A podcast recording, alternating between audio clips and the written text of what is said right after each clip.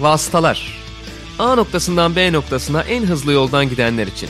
Malisel Işık, Barkın Kızıl ve konukları motor sporları gündemini değerlendiriyor.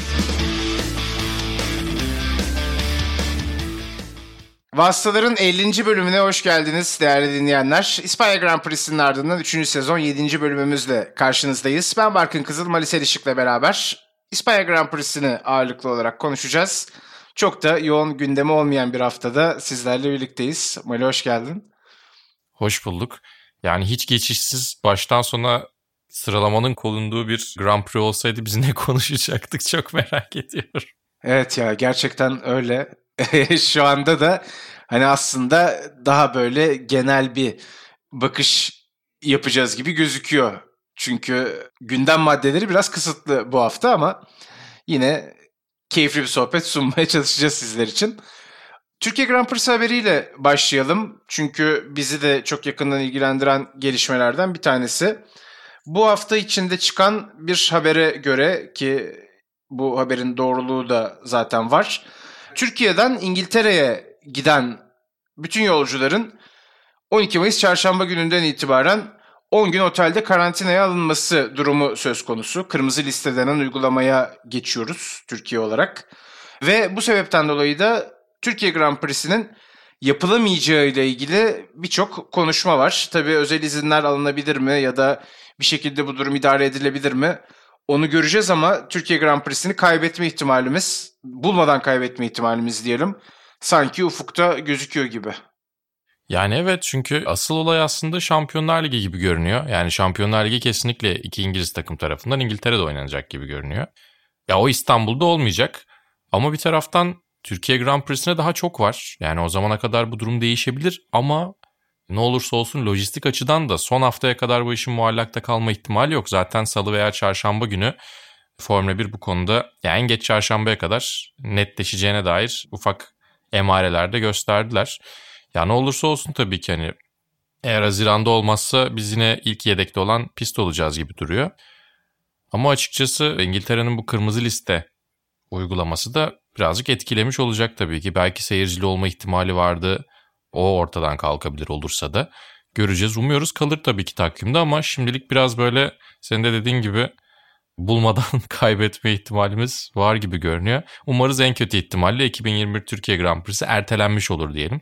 Çünkü takvimin geri kalanına baktığımızda da yani iptal olma ihtimali olan çok yarış var gibi duruyor. Bize kırmızı listeledilerse Brezilya falan ne durumda olacak o zaman? Oradan Avustralya'ya geçiş falan mümkün değil bence takvimin sonunda. Yani ya Brezilya'ya gitmezler ya Avustralya'ya gitmezler. İptal olabilecek çok yer var. Amerika kendini epey toparladı tabii ki ama yani Texas bu konuda olumlu sayabileceğimiz yerlerden bir tanesi değil. Ne olursa olsun aşılama oranları ne olursa olsun. O yüzden Circuit of the Americas'taki Austin'deki Amerika Birleşik Devletleri Grand Prix'si de belki takvim sonuna doğru gittiğimizde risk altında olabilir. Yani alternatiflere bakmak gerekiyor diye düşünüyorum. Ama birazcık aslında diplomasinin kurbağında olabilecek gibi duruyor Türkiye Grand Prix. Umarız olmaz tabii ki belli olmaz. Ama çok da sevinmiştik geçen hafta. Az mı sevinmemiz lazımdı bilmiyorum. Ama öyle olmaz tabii ki yani. Hani 10 kere gelse 10 kere çok sevineceğimiz bir haber tabii ki bu. Bakalım açıkçası bir hafta içinde olup olmayacağı belli olacak. Çünkü zaten az önce de söylediğim gibi bu lojistik işleri böyle son dakikada gönderilen şeyler değil. Bir yarışa takımlar gidiyorken bir sonraki yarışa bir sonraki yarışın malzemeleri veya ekipmanları gidebiliyor ki genellikle zaten sıkışık takvimlerde özellikle bu sezon 23 yarışın olmasını beklediğimiz en azından öyle planlanan bir takvimde böyle bir durum var. O yüzden kısa süre içerisinde en azından olup olmayacağı belli olacaktır diye düşünüyorum. Yani Günther Steiner de şeyi söylemiş zaten.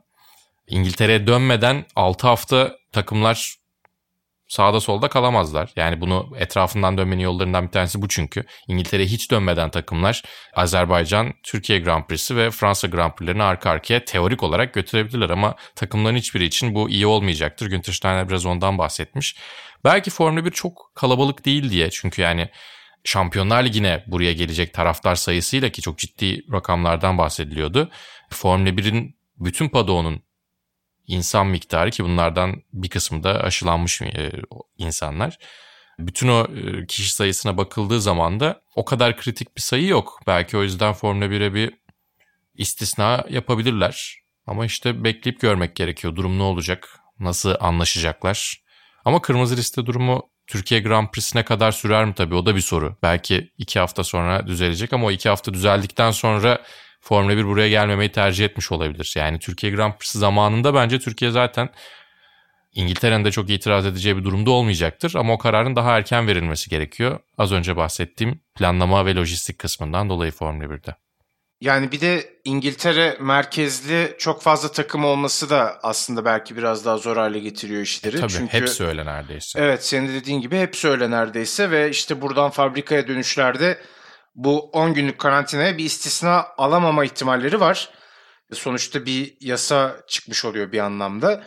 Ve bunun yanında bir de otel konaklamalarını da seyahat eden kişiler ödemek durumunda kalıyorlar.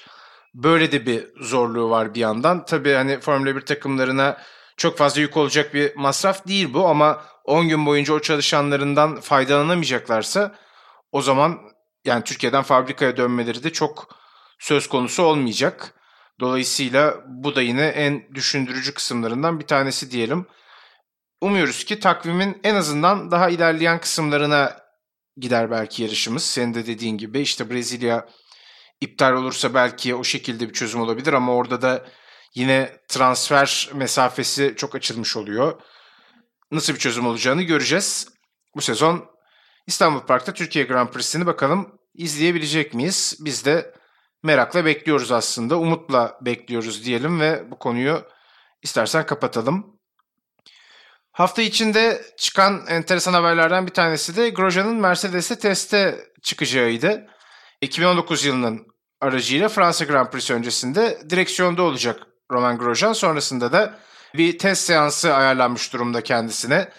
Açıkçası Grosjean'ın vedası biraz olaylı oldu tabii ki. Neyse ki çok... Biraz olaylı da bu konuda bahsedilen herhalde yapılan daha doğrusu en hafif yorum olsa gerek. Yani evet çok hafif atlattığı için biraz daha rahat ufak, konuşabiliyoruz. Ufak bir, evet tabii. Evet. Ufak bir sıkıntı yaşadı gibi söyledin. Ama yani o gün hakikaten ölümden döndü. Roman Grosjean ne olursa olsun. Çok. Çok tehlikeli bir durumda kalmıştı Bahreyn'de. Yani ne düşünüyorsun bu konuyla ilgili? Ben sadece şunu söyleyeceğim. Biraz fazla hata yaptığını düşündüğüm bir isim. Biraz fazla tehlike altına kendini ya da rakiplerini soktuğunu düşündüğüm bir isim ve açıkçası en azından yarışlarda yer almıyor olması bence hem kendisi adına hem işte güvenlik açısından iyi olan bir pilot. Yani bunu çok gizlemeye saklamaya gerek yok. Benim fikrim bu yönde. Hatta işte aynısını şu anda Mazepin için de söyleyebilirim. Sonuçta Ama ortak nokta bir taraftan yorumdur. Haas aracı farkında mısın? Evet. Ortak nokta Haas'ın korkunç bir otomobil olması da olabilir. Yani Grosjean'la Magnussen geçen sene o aracın kusurlarını olabildiği kadar gizliyor da olabilir. Ama tabii ki Roman Grosjean'ın kariyerine baktığınız zaman da e, o tarz hataları yapan bir isimdi. Neyse ki çok gerçekten ucuz atlatılmış çok büyük bir kaza. Son dönemde gördüğümüz en dramatik kazalardan bir tanesi. Görünüş olarak bence zaten son 20-30 yıla falan gitmek gerekiyor. Bundan daha spektaküler. İşte belki Robert Kubica'nın 2007 Kanada'daki kazası olabilir. Birkaç tane daha sayarsınız yani ilk 5'te kesinlikle var. Ben şeyi sevdim tabii yani Formula 1'deki son anının o kaza anı olmamasını istiyordu Mercedes. Grosjean için. Grosjean da bunu istiyordu tabii ki. Ve zaten kaza sonrasında Grosjean iyileştiğinde bizim bir aracımız her zaman hazır senin için. Formula 1 aracı kokpitine son oturduğunda bir Mercedes kullanıyor olacaksın diye zaten Toto Wolff ve Mercedes de bunun sözünü vermişlerdi. Bu çok şık bir hareket bence. Hem zaten sporu uzun yıllardır domine ederek diğer pilotları üzmeye devam ediyorlar. Birazcık da sevindirsinler. Hem de bu arada senin söylediğine herhalde Mercedes de katılıyor. Çünkü bu benim orijinal yorumum değil. Arkadaşlarımla konuştuğumda, etraftan gördüklerimde.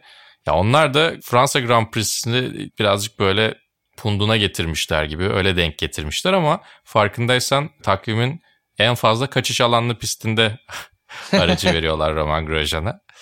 Biraz daha güvenli olsun diye belki. Onun dışında tabii ki test ayarlaması çok daha kolay bir yer Paul Ricard. İşin şakası bir yana. Kendi seyircisi önünde gösteri turu atacak olması yarıştan önce bence çok güzel. Oradan güzel görüntüler hatta duygusal görüntüler çıkacağını düşünüyorum.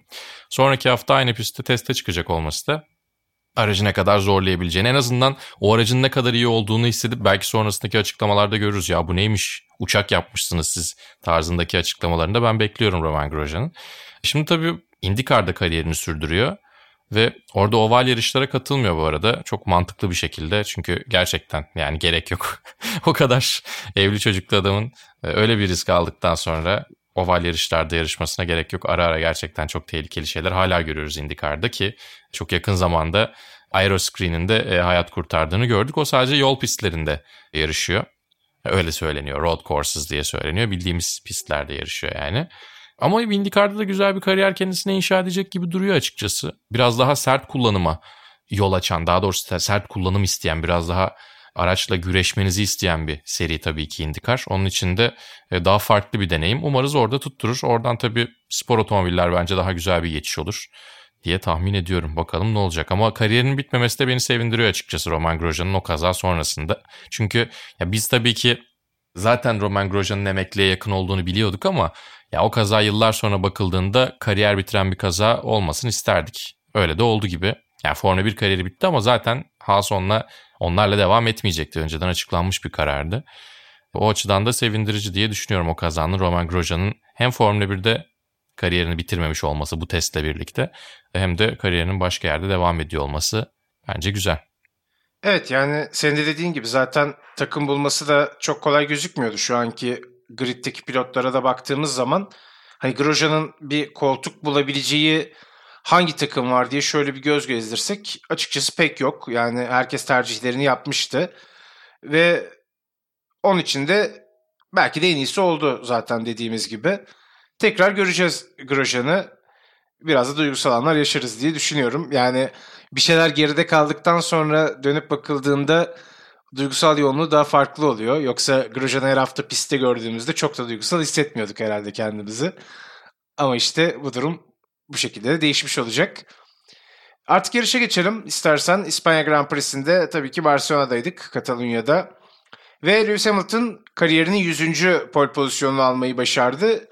Bu anlamda Michael Schumacher'ın 68, Senna'nın 65 pole pozisyonuyla kendisini takip ettiğini söyleyelim. Seninle de konuşuyorduk az önce. Acaba ikisinin toplamını geçebilir mi diye. Yani eğer Mercedes dominasyonu böyle gidecekse geçme ihtimali de var. Ama Hamilton'ınki de yani inanılmaz bir başarı. 100 pole pozisyonu. Bir daha biz en azından görür müyüz başka bir ismin bu kadar pole pozisyonu aldığını hiç emin olamıyorum. Ya şöyle bir durum var. Mia Schumacher bu rekorları kırdığında ki yarış galibiyeti rekoru da çok acayip bir noktadaydı. Onu daha yeni geçti. Geçtiğimiz yıl geride bıraktı Lewis Hamilton. Pol pozisyonu konusunda çok acayip bir noktaya taşıdı işi. E bu tabii ki tek tur performansıyla ve yani şununla da alakası var. Yarış ayarları ve sıralama turları ayarlarının geçtiğimiz dönemlerde Formula 1'in geçmiş dönemlerinde çok daha farklı şeyler ifade ediyor olmasıyla da alakası var. Ama ne olursa olsun yani Mercedes'in ne kadar iyi bir otomobil olmasını bir kenara bırakmak gerekiyor. Yani 100 pol pozisyonu elde edebilmek şansla veya işte sadece araçla açıklanabilir bir şey değil. Evet Lewis Hamilton'ın her zaman altında iyi bir araç oldu ama Lewis Hamilton'ın o koltuğa oturma sebebi de Lewis Hamilton'ın çok iyi bir pilot olması ve yani 3 haneleri görebilmek benim için çok acayip geliyor. Hala tam olarak idrak edebildiğimizi düşünmüyorum ki 100 galibiyette kapıda onu birazdan konuşacağız zaten. Michael Schumacher de aslında kariyerini noktaladığında daha doğrusu Ferrari kariyerini noktaladığında geri dönmeden önce Washington Wizards zamanından önce yani onun için. Yani o rakamlara kimsenin ulaşamayacağını düşünüyorduk.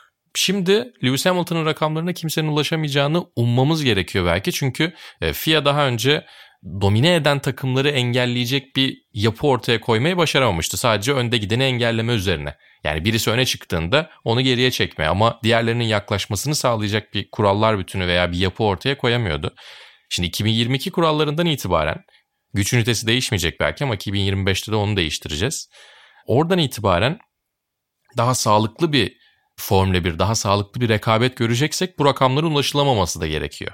Yani bu rakamların olmaması gerekiyor o açıdan bakıldığında.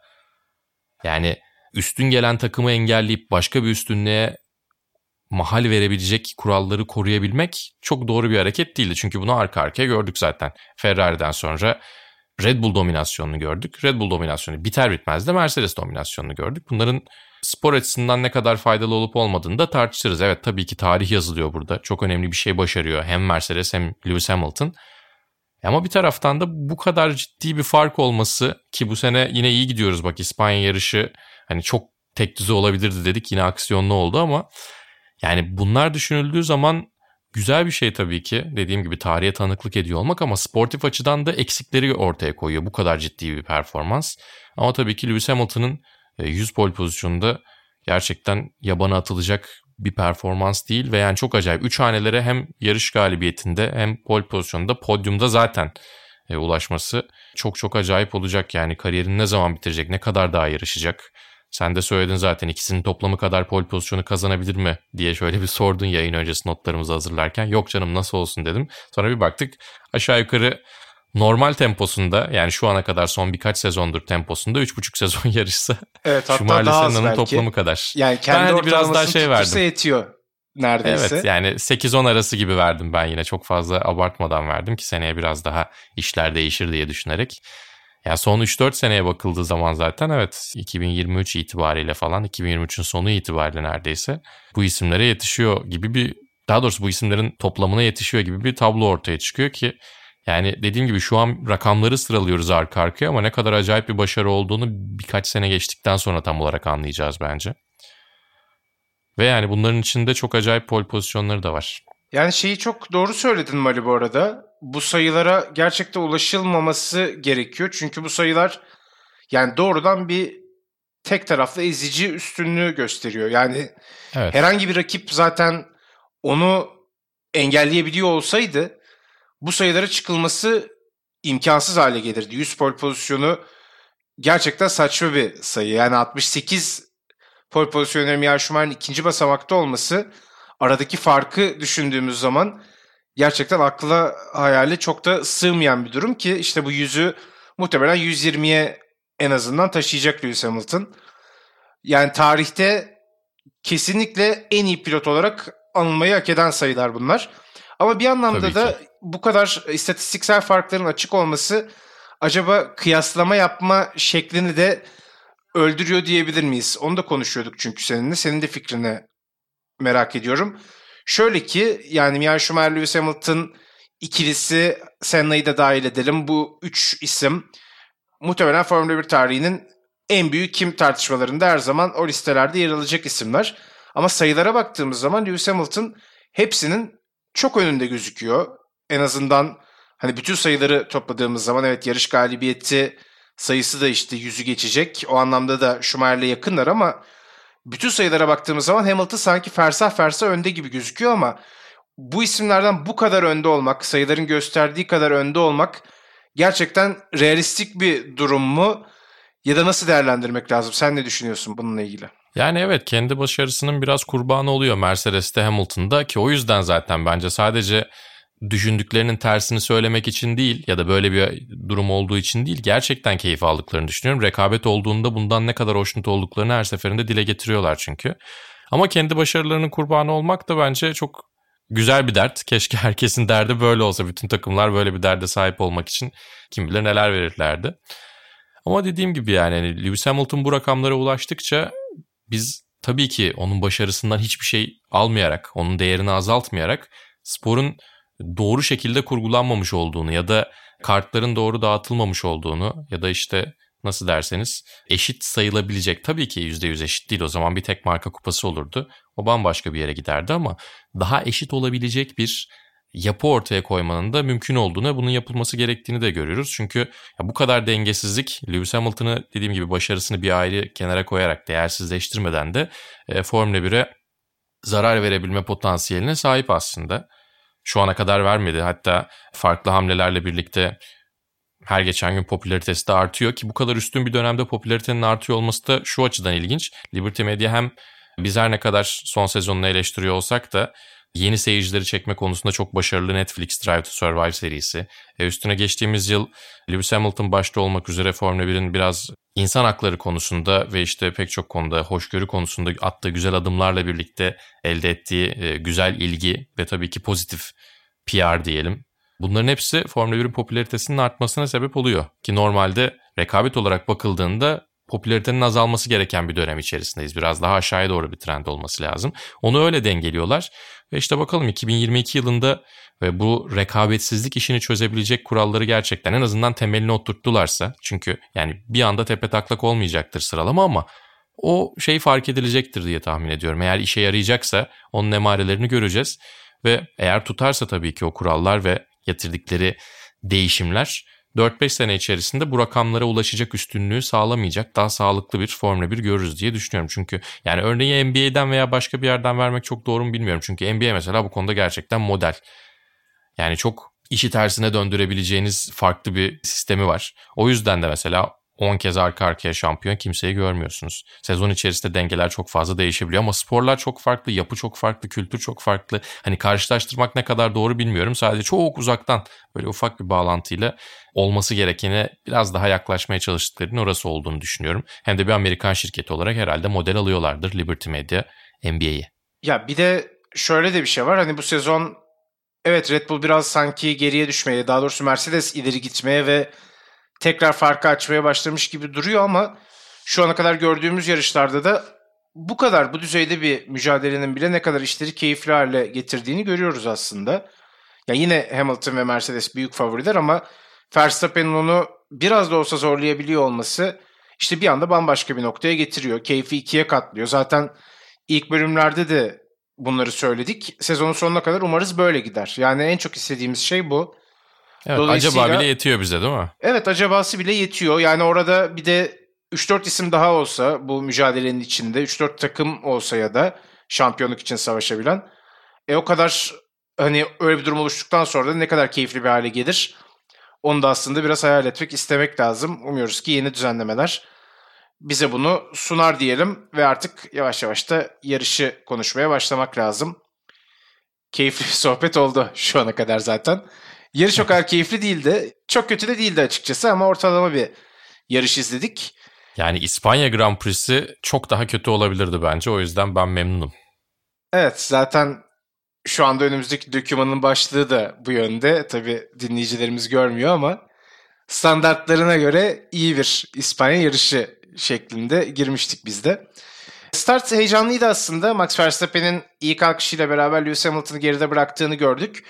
Bu tabii yarışı bir anda keyifli hale getiriyor. Çünkü Mercedes ve Hamilton bu pistte de çok dominantlar. Bu pistin kralı diyebiliriz Hamilton için herhalde. Zaten yanlış bilmiyorsam Michael Schumacher'le de galibiyet sayılarını eşitlemiş oldu Katalonya'daki bu yarışın ardından. Verstappen önde gittiği sürece Hamilton'ın onu yakalayıp geçme ihtimali daha kuvvetli olduğu için bence yarışlar daha keyifli bir hale geliyor. Onu söylemek lazım.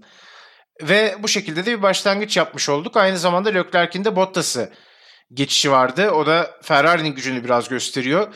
Dilersen yani olay olay gitmeyelim yine. Çünkü çok öyle gidilecek bir yarış değil. Bazı olayların olay sayısı az gidelim. olunca.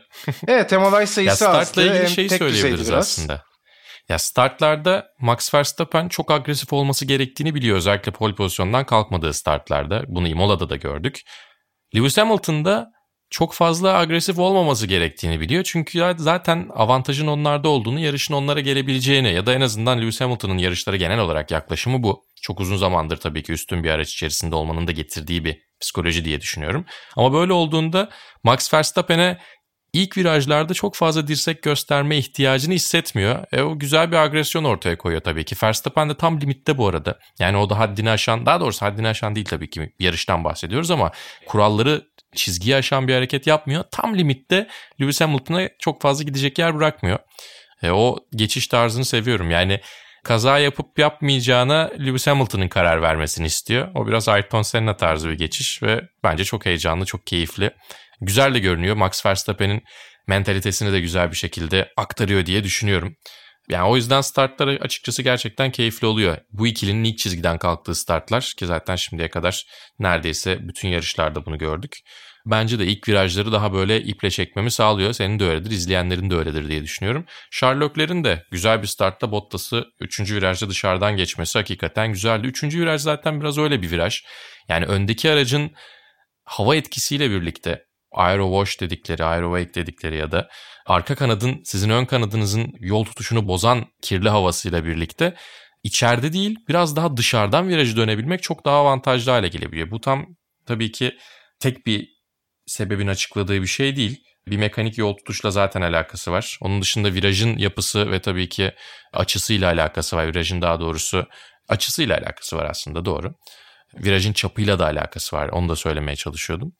Dolayısıyla dışarıdan geçerek daha avantajlı, dışarıdan gelerek daha doğrusu daha avantajlı hale gelebiliyorsunuz bazı zamanlarda. Özellikle yine bu hafta sonu e, Formula 3 ve Formula Regional by Alpine yarışlarında da gördük onu. Üçüncü virajda dışarıdan gelmeyi tercih edip daha avantajlı olan pilotlar oldu. Normalde yarış çizgisinden biraz dışarıya doğru taştığınızda çok daha fazla vakit kaybedebiliyorsunuz. E, Sherlockler de öyle bir geçiş yaptı. Devamını çok fazla getiremediler ama lastik performansıyla ve stratejiyle tam olarak barışmış gibi durmuyor Ferrari. Yine de onlar sorunlarını çözmüş gibi duruyorlar. Yani 2020'ye kıyasla çok iyi bir yerdeler. Biraz istiyorsan Ferrari'den bahsedelim. Şu anda nasıl bir konumdalar diye.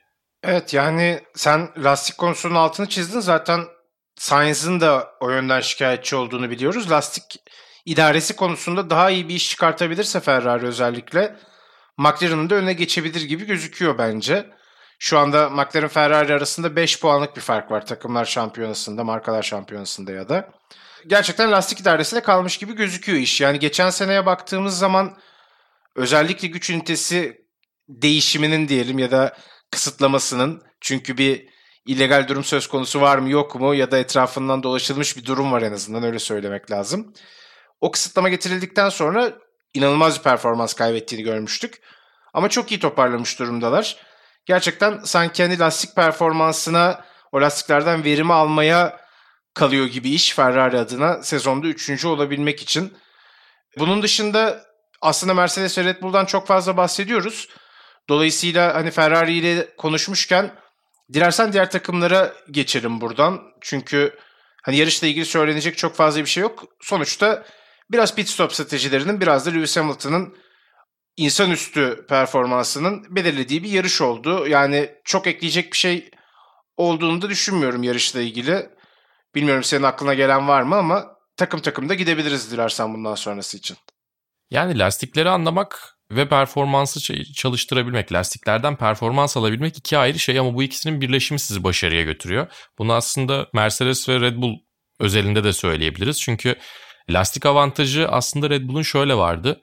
Bu yarışa son stintte kullanmak üzere tamamen yeni bir set yumuşak hamur lastik bıraktılar. Mercedes'in de yeni set orta hamur lastiği vardı eğer yanlış hatırlamıyorsam. Ve e, ikinci pit stoplarda Lewis Hamilton Max Verstappen'den önce pite gelerek onların elini zorladı. Ya sona gideceklerdi ya kullanılmış medium'la Lewis Hamilton'a karşı direnmeye çalışacaklardı ya da biraz daha bekleyip hemen reaksiyon göstermeyip yarışın sonuna doğru yine düşündükleri stratejiyle birlikte yumuşak hamur lastiklere geçeceklerdi ama o zaman tabii etrafında çok daha fazla bilinmezlik ortaya çıkıyordu. Şöyle ki Valtteri Bottas'ı Verstappen'e karşı kullanabilirdi Mercedes. Onun dışında yani öyle bir yerde bıraktılar ki gerçekten mat ettiler diyebiliriz Mercedes Red Bull'u. O yüzden yarışın sonuna kadar gidip Lewis Hamilton'ın önündeki turlarda neredeyse tur sayısı kadar olan saniye farkını kapatamayacağını ummak kaldı ellerine. Çok da fazla bir şey kalmadı ki zaten 5 tur kala yetişti geçti Lewis Hamilton. Arka arkaya nefis turlar trafikle de çok uğraşmak zorunda kaldı. Herhalde o 20-25 turluk süre içerisinde bir 10-15 kez Mazepin'e tur bindirmek zorunda kaldı. Onun dışında e, takım arkadaşı Valtteri Bottas herhalde ona en fazla savunma yapan isimdi ki yani ben Bottas'ı hiç uzun zamandır bu kadar e, yerini savunmaya istekli görmemiştim. Artık bizim bilmediğimiz bir şey biliyor mu? 2022 kontratını ona hiç sunmadılar mı? Ya da yani ben de buradayım lütfen beni de o kadar şey yapmayın gibi bir çırpınış mıydı bilmiyorum ama hiçbir manası yoktu. Çünkü yani tabii ki takım emirleri yerinde kullanıldığı zaman güzel, abartıldığı zaman kötü. Bunun bir dengesi olduğunu söylüyoruz. Bu bir Formula 1'in gerçeği aynı zamanda onu da söylüyoruz. Ama ayrı stratejiler zaten ya galibiyete gitmesi için çok ufak bir şansı var. Deneyecek onu. Gidebilse kendisi giderdi Bottas. Yani hiç gereği yokken niye böyle bir davranış yaptı bilmiyorum ama yani o da e, üzerine antipati toplamak için bazen özel çabalar sarf ediyor. Ya içinde bulunduğu durum tabii ki mental olarak da çok kolay değil çünkü hep eleştiri okları üzerinde. Ama doğru bir hareket değildi gibi göründü. Ama Mercedes bu kadar takmamış olabilir. Çünkü yine sonuçta e, iyi bir sonuçla geldi. Lewis Hamilton zaten kazandı. Bottas da podyumdaydı. Çok bir problem olmadı. E, biraz şeylerden bahsedebiliriz istiyorsan Barkın. Pierre Gasly'nin hatalı startına rağmen hatta o 5 saniye pitlerde pit stopta çekmesine rağmen 10. olması bence gayet güzeldi. Alfa Tauri Pierre Gasly için yine bir artıydı. Onların hanesine bir artıyı yazmış olduk. Evet zaten orada çok güzel de bir mücadele vardı. Belki yarışın izlemesi en keyifli bölümlerinden bir tanesiydi onunculuk mücadelesi. Yani sonuç olarak top Gazi'nin elinde kaldı bir anlamda. Herkese gidebilirdi o gruptaki. Zaten hani mücadelenin içindeki isimlere baktığımız zaman Ocon Stroll gibi isimler orası için oldukça istekli gözüküyorlardı. Fakat Gazi 10. oldu. Stroll puanın dışında kalmış oldu bu yarışlık. Yani McLaren'dan da bahsedelim. Biraz hani arkalara pas atmadan önce Lando Norris'in bu sezonki herhalde en kötü yarışını izledik diyebiliriz. Ricardo da tam tersi de bu sezon en iyi yarışını çıkarttı kendisi adına. Zaten ilk kez galiba Ricardo Norris'i geçti bir yarışın içinde yanlış hatırlamıyorsam. Dolayısıyla McLaren için ve Ferrari için iyi bir hafta sonuydu bu. Mercedes için de öyle.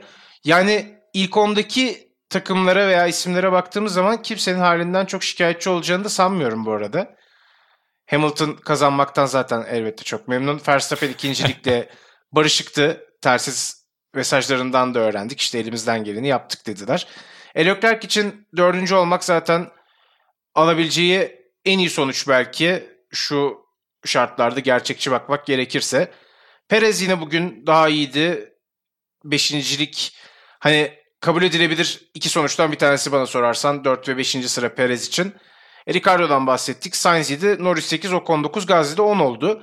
Esteban Ocon'dan dilersen devam edelim. O da yine 9. olarak puanla bitirdi yarışı ve Fernando Alonso'ya tabii uygulanan aşırı kötü yarış stratejisinde altını çizmek lazım Alpine geçmek gerekirse. Ama Esteban Ocon bu sezon hakikaten çok olgun, çok daha iyi ve çok daha istediklerini piste yansıtabilen bir performans ortaya koyuyor. Alonso için henüz aynısını söylemek mümkün değil ama biraz da talihsizlikler yaşadı Alonso. İşte bir hamburger jelatininin kılıfının artık neyse kılıf değil tabi de e, yarışını bitirmesi. Çöp ya çöp kağıt çöpü işte. Kağıt çöpü. Atmayın, evet. atmayın şunu. Sokağa. Burada işte strateji hatası gelmesi bir şekilde Alonso'yu da puanlardan uzak tuttu nispeten. Evet puan çıkarttı ama o konuda gerisinde gözüktü.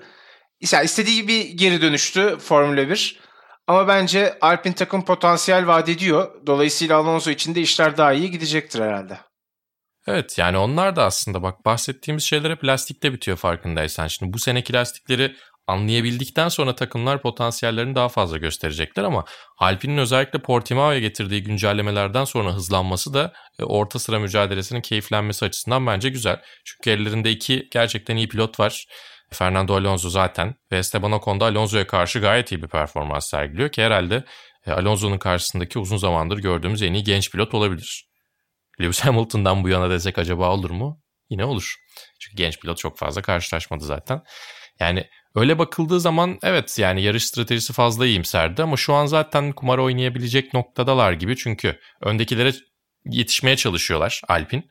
E arkasında Alfa Tauri ve Aston Martin var ama ya çok da onları tehdit edebilecek bir yerde değiller. Burada biraz orta sıranın ortasında gibiler. O yüzden bu riskleri alabiliyor olmaları çok kötü değil. En azından ilk başlarda deneyeceklerdir bunları. Ama yavaş yavaş önlere yaklaşırlarsa, sezon içerisinde podyumlar görürlerse birkaç kez geçtiğimiz yılki kadar sürpriz podyumlar orta sıra takımlarına dağıtılacaksa eğer bir iki tanesinin de Alpine denk gelme ihtimali ben çok düşük görmüyorum özellikle sezonun ortasından sonra. Böyle olduğu zaman biraz daha lastik aşınmalarını, lastik harcamalarını, lastik kullanımını daha doğrusu çözmeleri gerekecek. Ama dediğim gibi bu sadece Alpine'in derdi değil. Bu aynı zamanda McLaren'ın ve Ferrari'nin hatta zaman zaman Red Bull'un ve belki de Mercedes'in dahi düşünmesi gereken şeyler. Ama şu ana kadar Alpine'in en azından sezona başladığı performanstan daha yukarıya gelmesi e, orta sıra mücadelesi için oldukça güzel. Umarız böyle devam ederler. Umarız hatta Aston Martin de problemlerini birazcık çözer. Tabii ki onların kumarı geçtiğimiz yıl tutmuştu. Bu yıl tam tersi oldu. E, az önce bahsettiğimiz şey aslında eğer öndeki takımı kendinize örnek alırsanız öndeki takıma ket vurulduğu zaman size belki iki katı vuruluyor. Çünkü siz aracı tam olarak anlayamayabiliyorsunuz öndeki takım Mercedes yani aracı tam olarak anlayarak geliştiriyor. Siz ondan biraz bakarak yapıyorsunuz. O yüzden problem çözme kısmında çok daha fazla avantajlı oluyor onlar. Hem tabii ki Mercedes oldukları için ama tabii ki taraftan da eser sahibi oldukları için. E, siz kendiniz e, düzeltmeye çalıştığınızda işler çok daha farklı bir noktaya gidebiliyor. Yani o yüzden onlar çok çok iyi değiller gibi ama Vettel gerçekten çok kötü. Yani Lance Stroll yine bir şekilde az önce bahsettiğimiz işte orta sıranın son bölümünde mücadele edebilecek bir yapıya sahip gibi görünüyor. Ama Sebastian Vettel'de ciddi bir mental problem var. Tabii ki araç yeni olduğu için ona hazırlanması, alışması gerekiyor. Neredeyse takım değiştiren ya da takımında yeni olan pilotların tamamının böyle problemler yaşadığını gördük. Ama sanki biraz spor psikolojisiyle de alakalı gelişmesi gereken bir yer var. Bir spor psikoloğuna da ihtiyacı var gibi görünüyor. Çünkü bazen bak sıralama turlarında güzel şeyler yapıyor. En azından bir iki kere görmüş olduk. Bir kere görmüş olduk. Yani potansiyel var ama çok iyi denk getirmek gerekiyor belki de. Dediğim gibi belki de bir şeyleri kafasında en azından değiştirmesi gerekiyor. Ben dört kez dünya şampiyonluğu öyle gördüğümde üzülüyorum doğrusu. Ama bir taraftan gerçekten artık Formula 1 kariyeri de düşünmemesi gerektiği ya da başka yerlere bakması gerektiği bir hale gelmiş olabilir Sebastian Vettel için. Bunların hepsini sezonun sonlarına doğru konuşmak lazım belki. Evet bu arada bence de çünkü alışma süreci zaten söz konusu. Ya şimdi bugünden baktığımız zaman Alfa Romeo, Haas ve Williams'larla beraber puan alamayan tek isim Sebastian Vettel. Ve Stroll'le ikili mücadelelerinde de geriye düştüğünü görüyoruz. Bu Stroll'ün aracı olan alışkınlığıyla da alakalı olabilir ama bence daha çok senin de az önce söylediğin gibi Vettel'in biraz daha kendi istediklerini yapamıyor olması çok büyük bir olasılıkla psikolojik sebeplerden. Bir yandan da Stroll'ün gerçekten başarılı bir performans ortaya koyuyor olması. Yani takım arkadaşları arasındaki farklardan seninle yayın öncesinde de bahsediyorduk. Aston Martin o kadar büyük farklar olan bir takım olmasa bile normal şartlarda Vettel'in Stroll'den iyi olmasını beklemekte herhalde yanlış olmaz. Sonuçta 4 kez dünya şampiyonu olmuş bir isme karşı hala çok genç olan bir pilottan bahsediyoruz. Ama pist üstünde çok böyle olmadığını şu ana kadar gördük ve sanki görmeye de devam edeceğiz gibi geliyor bana. Hem dediğim gibi Stroll'ün iyi performansından hem de Vettel'in çok güven vermeyen performansından dolayı. Yani sadece alışmamış da olabilir. Çünkü şeyi söyleyeceğim. Fernando Alonso ya bu yeni takımındaki pilotları alışamadığı kısmı çok abartmışsınız. Aslında bu kadar dramatik bir durum yok. Sene sonunda aynı yerde olursak gelin o zaman konuşun demiş. Vasıtaları mı dinlemiş Fernando Alonso? Vasıtaları dinledikten sonra söylemiş. o yüzden öyle bir şerhte koymak gerekiyor. Çok haksız da değil gerçekten. Sadece sezonun beşte birini neredeyse geride bırakmış olacağız. Yani o yüzden çok da şey değil yani. Bu kadar da kritik, bu kadar dramatik bir durum olmayabilir. Ama tabii ki sezonun ortası geldiğinde en azından tamamen düzelmemiş de olsa problem yaşayan pilotların birazcık hayat belirtisi göstermesi gerekiyor. Onlardan bir tanesi de Sebastian Vettel olacak. Peki o zaman İspanya Grand Prix'sinin de şöyle bilgilerini de geçelim, hatırlatalım dinleyicilerimize. Lewis Hamilton günün pilotu oldu ve 98. galibiyetini aldı böylece. Verstappen'in de Red Bull'da 100. yarışıydı. En hızlı turu da yine son olarak Verstappen cebine koydu. Yaptıkları bir ekstra pit stop sayesinde. Bu hafta aslında ne konuşacağız diye düşünüyorduk kara kara ama gayet de dolu dolu bir sohbet olduğunu düşünüyorum. Son olarak bir de Monaco E-Prix'sinden bahsedelim. Formula E'de ilk kez Formula 1 pisti layout'unda geçiren bir Formula E yarışı izlemiş olduk. Bir E-Prix izlemiş olduk. Bu Formula E'nin araç geliştirme, işte batarya mesafesini arttırabilme, bataryayla tek kullanımlık bir bataryayla gidilebilecek mesafeyi arttırabilme konusunda ne kadar önemli bir yol kaydettiğini, mesafe kaydettiğini gösteriyor bizlere. Bu anlamda Formula E için önemli bir yarış hafta sonuydu. O yarıştan da şöyle bir ufak bahsetmek isterim. Gerçekten çok heyecan verici, keyifli bir yarış izledik. Formula E'nin Türkiye'deki popülaritesinin ben aslında hak ettiği ilginin altında olduğunu düşünenlerdenim. Yani seriyi anlatıyorum diye değil, gerçekten izlemesi çok keyifli bir mücadele olduğu için. Yani hem şampiyonda çok yakın isimler var hem her yarışta aslında MotoGP'de sık sık söylediğimiz gibi başka bir isim kazanabiliyor. Bu anlamda hani o heyecana çok açık, pist üstünde de çok keyifli bir seri olduğunu düşünüyorum. Herhalde sen de benzeri düşünüyorsundur. O yüzden onu da şöyle bir altını çizip küçük reklamını yapmış olalım bölüm bitmeden. E tabi. Bir de şeyden bahsetmek lazım. Şimdi ilk defa Formula 1 ile karşılaştırılabilecek bir e, tur zamanı ortaya koydular ya. Biraz ondan bahsetmek gerekiyor. 1.14.260 normalde Monaco'da Formula 1'in tur rekoru. E, burada da 1.34.428 Stoffel van Dorn'a ki zannediyorum Nouvelle Chicane dışında çok ciddi bir değişiklik yoktu. Yok Orada tek değişiklik çok vardı etki... orada. Onun da sadece çıkışıyla ilgili bir değişiklik vardı. Hmm, yani... yani tur zamanını etki edecek bir şey çok fazla değil diye tahmin ediyorum. E, Hiç o değil neredeyse bu arada. Ya, tur başına 20 saniyelik bir fark var diyebiliriz Monaco'da. Formula 1 ile Formula E arasında. Yine karşılaştırma yapmak gerekiyorsa Formula 2 ile de aralarında yaklaşık 13 saniyelik bir fark var. Yine siz de araştırıp bakabilirsiniz. Bu tabii ki çok ciddi bir zaman farkı. Ama ilk zamanlarından buraya gelindiğinde de özellikle de e, yani yarışın başından sonuna tek araçla gidilebilen bir noktaya geldik ki e, bir sonraki jenerasyonla birlikte hem e, menzil çok daha, çok daha fazla artacak hem hızlar daha fazla artacak. Belki daha fazla motor sporları pisti kullanacaklar. Sokak pistlerinden de uzaklaşabilecekleri bir rahatlık verecek, bir özgüven verecek Formula E'ye bu. Ve bir taraftan da enerji yönetimini daha iyi hale getirmeye çalışacaklar ki zaten sen de keyifli, heyecanlı bir şekilde anlattın. Enerji yönetimi yine problem haline geldi.